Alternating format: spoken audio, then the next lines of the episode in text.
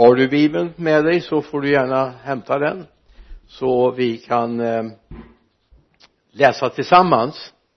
Visserligen kommer inte vi höra dig, men det är gott för oss att läsa Guds ord. Det är en bra start varje morgon att få del av Guds ord. Du som följer oss nu på Facebook, du har sett till och med temat för det jag tänkte nämna idag. Stå stadigt i tron. Stå stadigt i tron. Och så tänkte jag dela två bibelversar med dig. Två bibelversar blir jag bara just nu. Den första är andra Timoteusbrevets första kapitel, vers 12. Det är därför jag får lida allt detta. Men jag skäms inte. För jag vet vem jag tror på. Och jag är övertygad om att han har makt att fram till den dagen bevara det som har anförtrotts mig. För jag vet vem jag tror på. I första Korinterbrevets 3:e kapitel läser vi också vers 11. Ingen kan lägga en annan grund än den som är lagd, Jesus Kristus. Och så står det hur vi ska eller inte ska bygga på den grunden. Det är viktigt med en stabil grund. Jag tänkte bara göra en liten återrekapitulering av vad som har hänt under min livstid. Jag menar, jag har varit med ett tag. Så jag har hunnit se lite. Och bara ta lite grann och det som skett runt omkring i vårt område här. I Sörte 1950 så rutschade ett antal hus ut i älven. Det gick ganska bra, men husen blev förstörda. Vi hade nämligen bekanta som bodde i Sörte, så min pappa tyckte vi lastar oss i bilen. En lånad bil faktiskt, vi hade ingen egen då. Och så åkte vi ner till Sörte och tittade. Både av nyfikenhet, men också för att se hur har det gått med våra anhöriga, eller anhöriga våra vänner. Vi kan också gå till 1977 då Tuveområdet i Göteborgsområdet rutschade ner och ett antal hus blev förstörda. Eller vi kan gå till Småröd utefter E6 uppe i Bosländ 2006. Den ganska nybyggda motorvägen krackelerade totalt. Delvis på grund av att jordmassor hade lagrats på fel plats. Och trycket blev stort. Det händer att man inte har varit så noga med grundläggningen där man har byggt. Jag minns när jag växte upp och gick i skolan, så åkte jag förbi ett bygge. Och jag förvånade mig över varför man höll på så länge. Man grävde bort allt som hade varit där i gamla husen. Och man grävde djupare och djupare tills någon sa, du vet, ska man bygga högt måste man gräva djupt. Inte för jag fattade så mycket. Sen höll man på och pålade och slog ner stora betongpålar i leran. Nu förstår jag. Det var för att man skulle få en stabil grund och bygga huset på. Det skulle visserligen inte bli så jättehögt, men det skulle bli högt nog för att kunna trycka. Ni vet att området runt Vänern här är också orosområden. Där SGI eller SGU, vilket man nu nämner om Statens geologiska institut eller Statens geologiska undersökningar. De är noga med att man kollar var man bygger någonstans. Så tänkte jag. Så är det för dig och mig också. Vi måste också vara noga med att bygga vårt liv på en stabil grund. När livet leker och solen skiner och likesen blir många, då är det lätt. Men så kommer de där tiderna när det blir tungt, jobbigt, besvärligt. Då är det viktigt att man är stabil i den tro man har, det liv man lever. Och jag vill säga, oavsett om du är en bekännande kristen eller inte räknar dig till gruppen av bekännande kristna, så är det viktigt att du har en stabilitet i ditt liv. Ingen kommer att leva det här livet utan att möta påfrestningar. Har du inte mött det, så kan jag bara tala om för att du kommer att göra det. Därför vi finns i en ofullkomlig värld. Allt är inte solklart. Allt är inte enkelt. Vilket på arbetsplatsen, i släkten eller i grannområdet eller i ditt personliga liv. Sjukdomar kan komma. Arbetslöshet kan komma. Andra kriser kan komma. Som nu pandemin har varit för många. Vad viktigt är att jag har stabilitet i mitt liv. Och vet. Så det är bra om vi tar med oss det som Hebreabrevets författare försöker säga till oss i det 12:e kapitlets andra vers. Och låt oss ha blicken fäst på Jesus, trons upphovsman och fullkomne, för att nå den glädje som låg framför honom, uthärdade han korset utan att bry sig om skammen och sitter nu på högra sidan om Guds tron.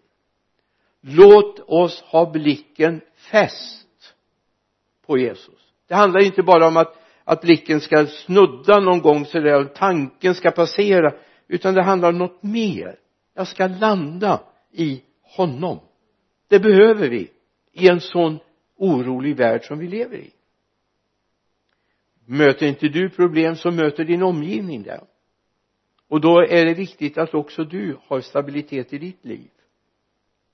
Det går inte bara låtsas att man kan ge trygghet. Har jag inte trygghet själv, så kommer jag inte kunna ge det till andra heller. Och det är viktigt i den här tiden. Det finns ett ord som jag tror många har stavat på någon gång. Vi brukar kalla det, och det var Luther som gav det epitetet, lilla Bibeln, Johannes 3:16. Men vi läser 3:16 till vers 18. Så älskade Gud världen att han utgav sin enfödde son, för att var och en som tror på honom inte ska gå förlorad utan ha evigt liv. Gud har inte sänt sin son till världen för att döma världen, utan för att världen ska bli frälst genom honom. Den som tror på honom blir inte dömd, men den som inte tror är redan dömd, eftersom han inte tror på Guds enfödde sons namn. Jag har en längtan med den här predikan idag. Det är att den dagen det gungar under dina fötter, den dagen du känner att det är oroligt, så ska inte livet krascha. Det finns en möjlighet att i en orolig värld, där besvikelser kommer, besvikelser går. Det är inte alltid jag får det jag ber om, det är inte alltid jag får det jag längtar efter.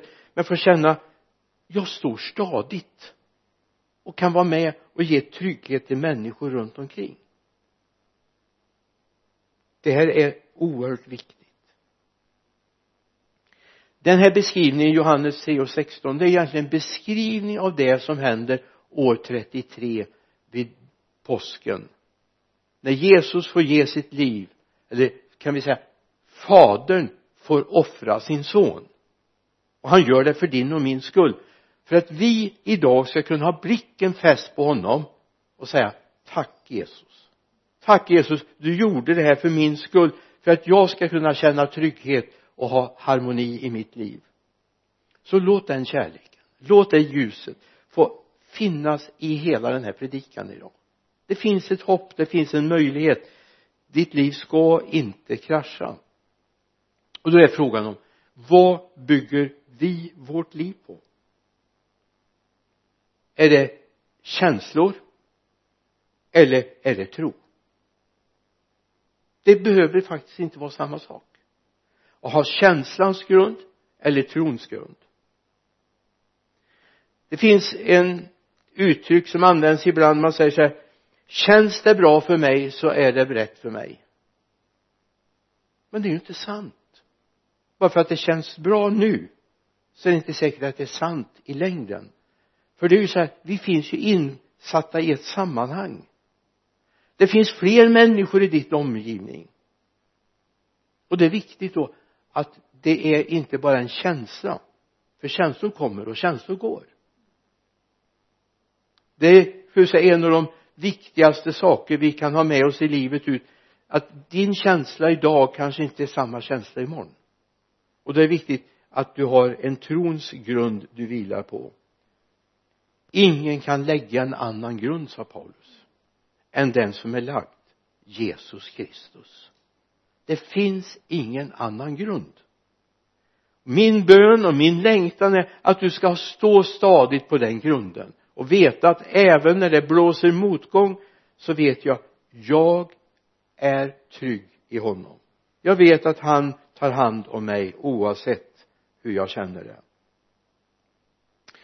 Vid ett samtal en gång med en god vän, jag kan inte nämna ditt namn, du kanske känner igen det om du skulle vara med oss och lyssna.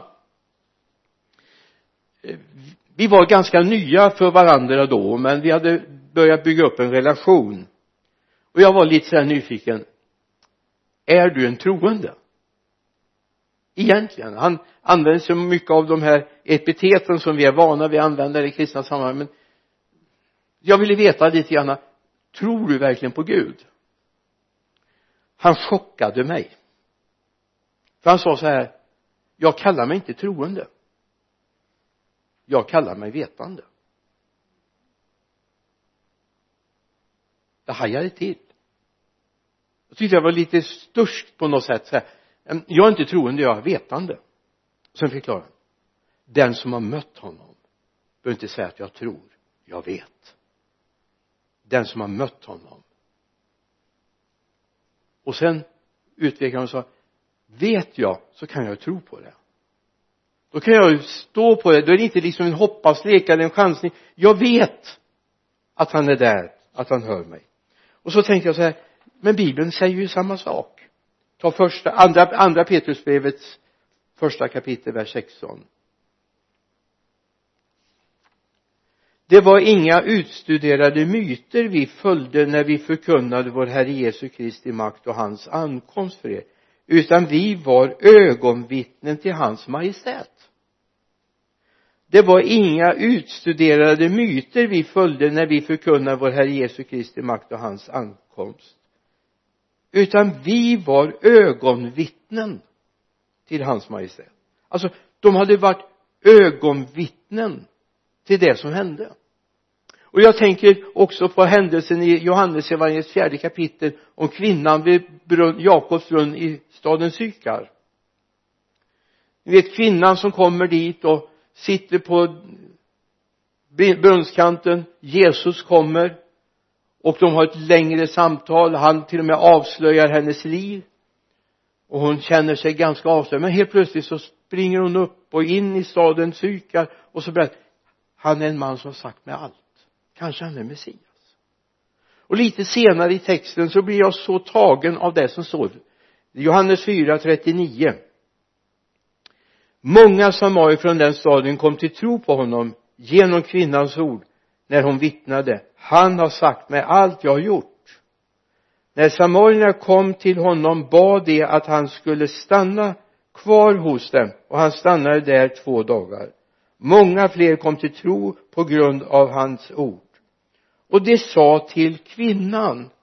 Nu tror vi inte bara på grund av vad du har sagt. Vi har själva hört honom och vet att han verkligen är världens frälsare. Hennes vittnesbörd var fantastiskt. Men deras eget möte gjorde det mycket stabilare. De fick en djupare grund för sitt liv. Det var inte bara dina ord, tack för dina ord. Men det var inte bara därför vi kom till tro. Vi har själva mött honom, nu vet vi att han är världens frälsare. Eller ta Paulus. En av de där huvudförfattarna kan vi säga, eller skribenterna som Gud använder i Bibeln. Han har ett antal brev därifrån. Men hans omvändelse är ju ganska dramatisk. Han möter ett ljussken. Han är på väg att gå emot Guds församling. Att föra dem fångna till Jerusalem. Han är på väg till Damaskus. Han hade makt att göra det här. Han hade fullmakt till det. Där drabbas han av ljusskenet. Och han drabbas av en av lärjungarna i Damaskus. Som på Guds befallning kommer till honom. Och hälsar honom. Saul, min broder. När vi kommer till vers 3 i Apostlagärningarnas 9:e kapitel.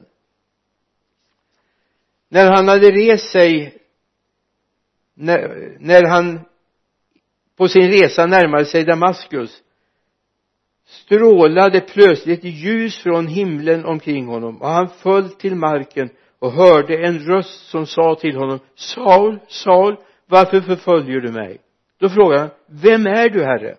Rösten svarade: Jag är Jesus, den du förföljer. Men res dig och gå in till staden, så ska du få veta vad du måste göra.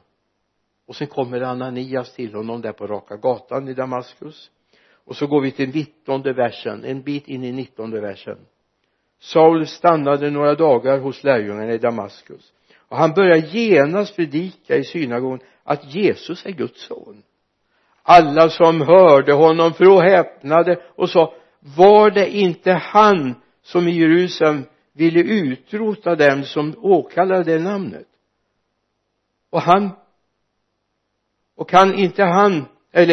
Kom inte han för att gripa dem som först och föra dem till översteprästerna?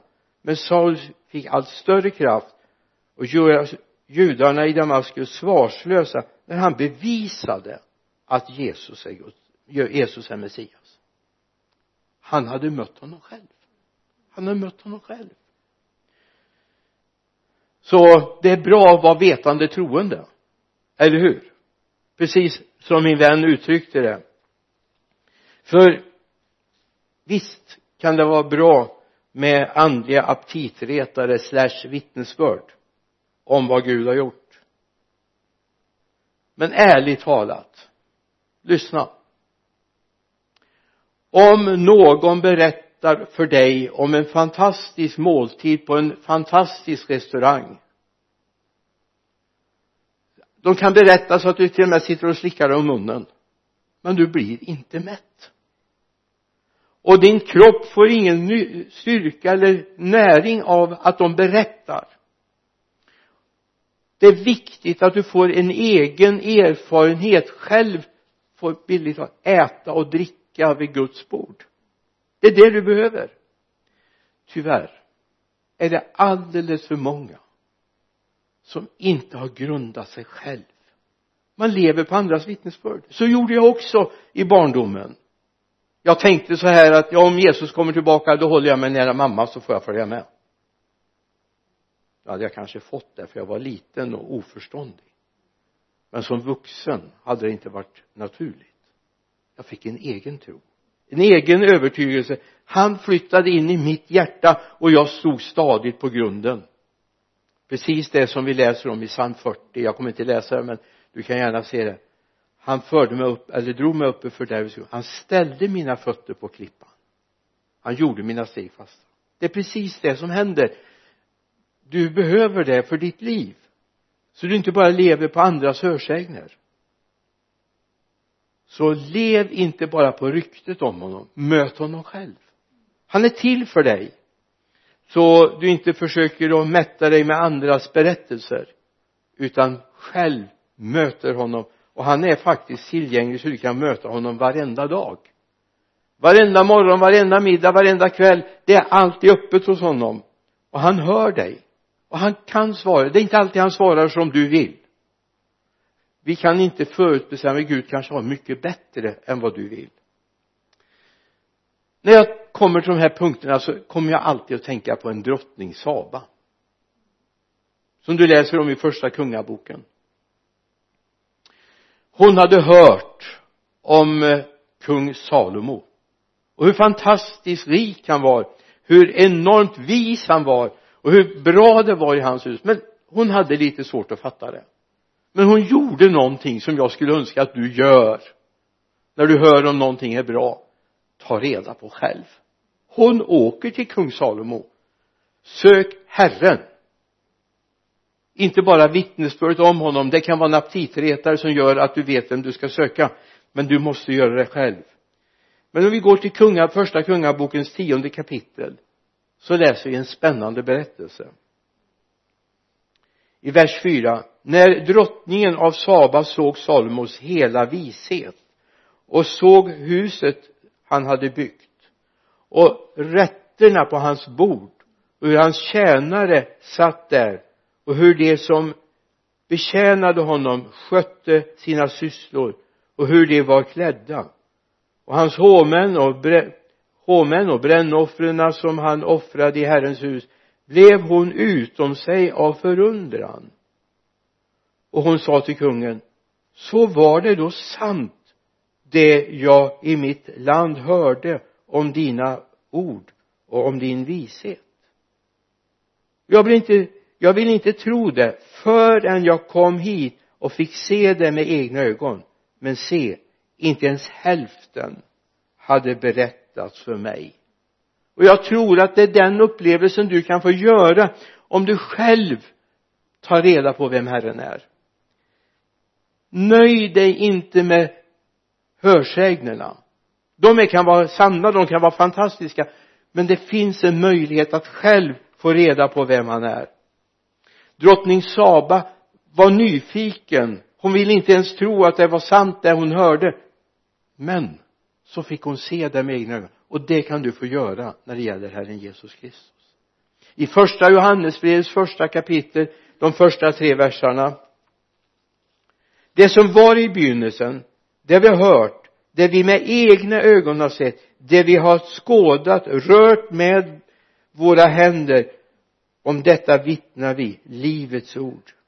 Livet har uppenbarats och vi har sett det och vittnar om det och förkunnar för er det eviga livet som var hos Fadern och uppenbarades för oss.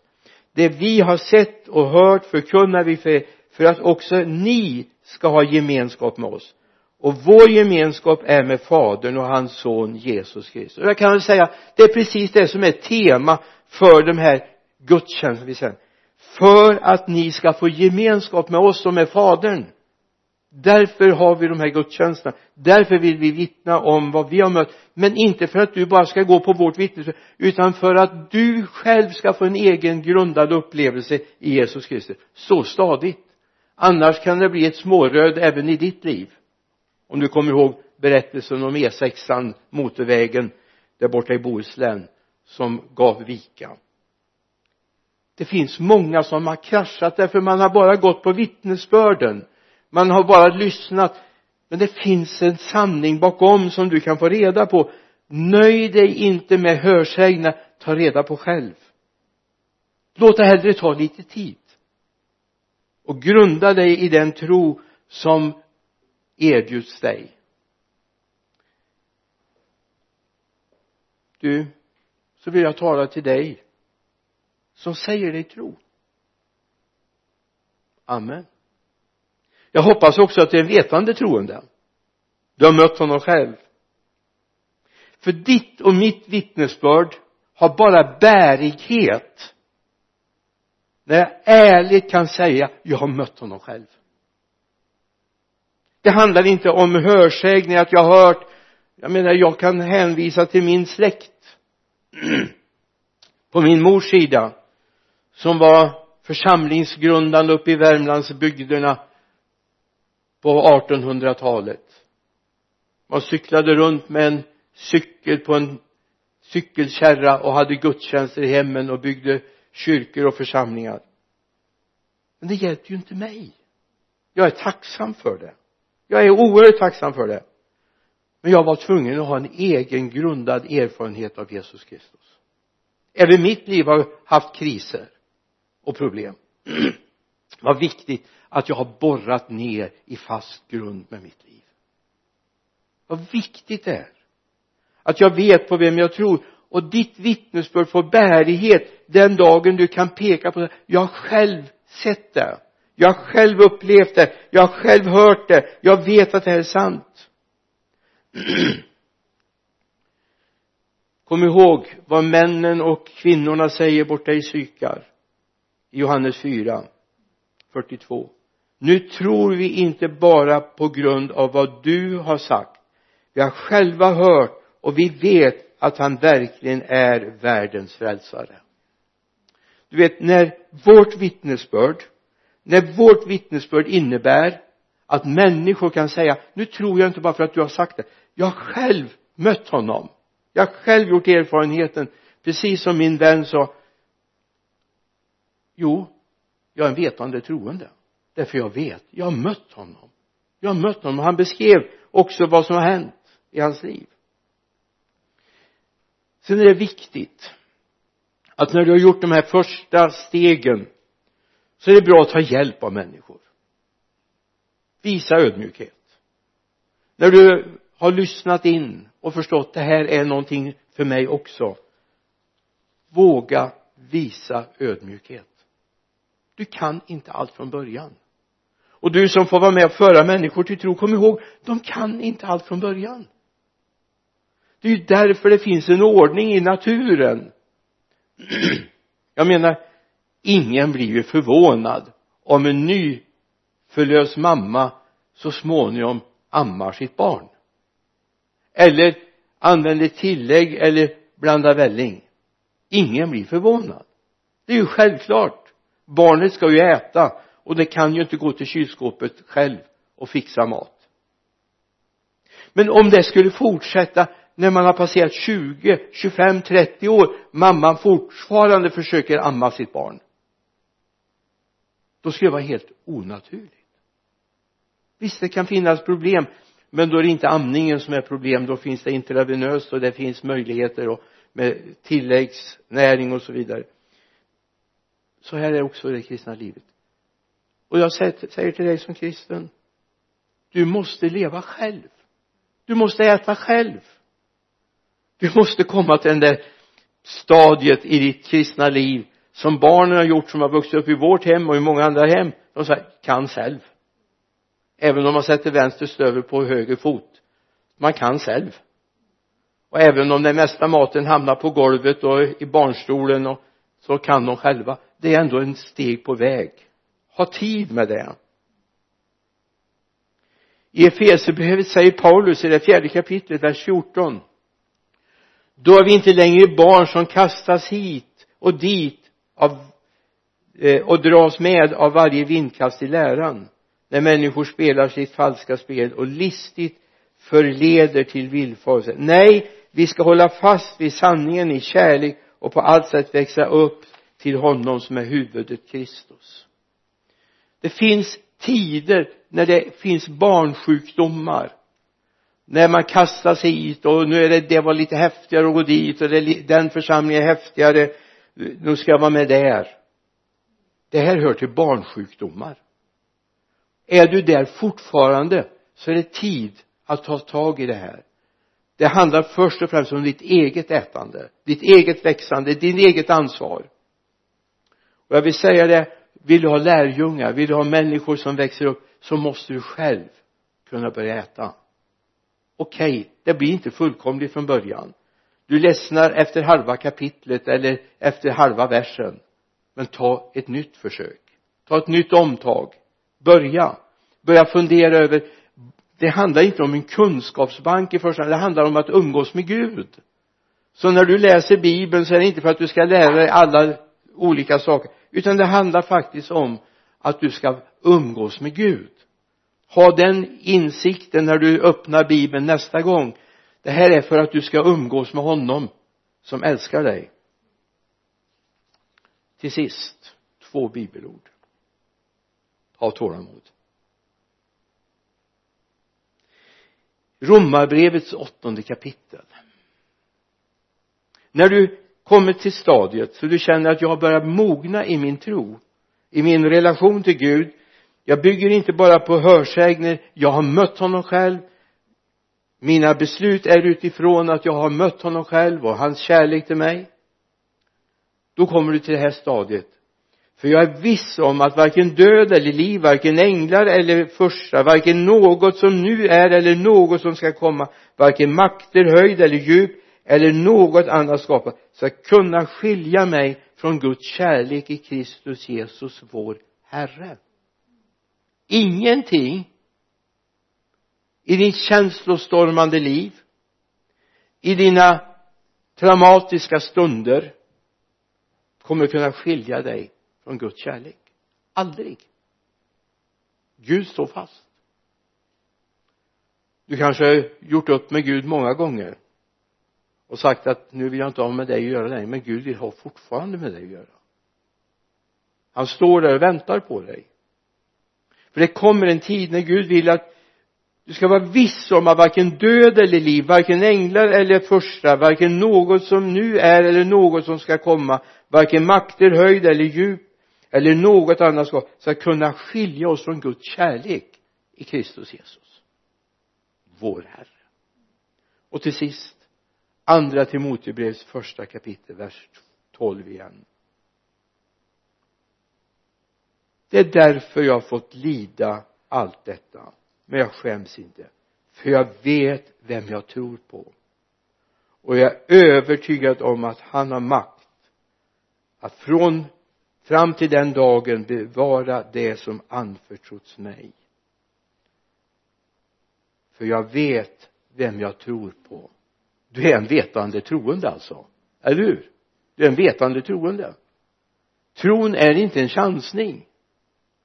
Utan du vet vem det du tror på. Tron är inte en tro på din tro. Eller någon annans tro. Utan tron är på honom som är den fasta klippan för ditt liv. Med den tryggheten, lysande genom ditt liv, så kommer människor i din omgivning säga, det du har, det behöver jag. Och det önskar jag att många den här dagen ska känna. Det där ni har, det behöver jag. Då får du höra av dig. Vi vill gärna lotsa dig första sträckan. Vi vill gärna koppla ihop dig med andra kristna som kan hjälpa dig vidare i din vandring med honom. Det kan finnas, förlåt bilden att jag tar upp den igen, det kan finnas pauser i ditt liv, tillfällen i ditt liv då du faktiskt behöver ammas, bildligt talat. Där någon behöver liksom mata dig med Guds ord. Men meningen är att du ska läsa, du ska leva och du ska umgås med Gud själv. Han har erbjudit dig gemenskap. Ta emot det. Vi ber. Jesus, jag tackar dig för att du vill låta det här få landa i våra hjärtan. Fullt ut till alla människor som har varit med och lyssnat nu. Ber jag att du ska röra vid dem. Tack Herre för att du hör oss. I Jesu namn. Amen. Amen.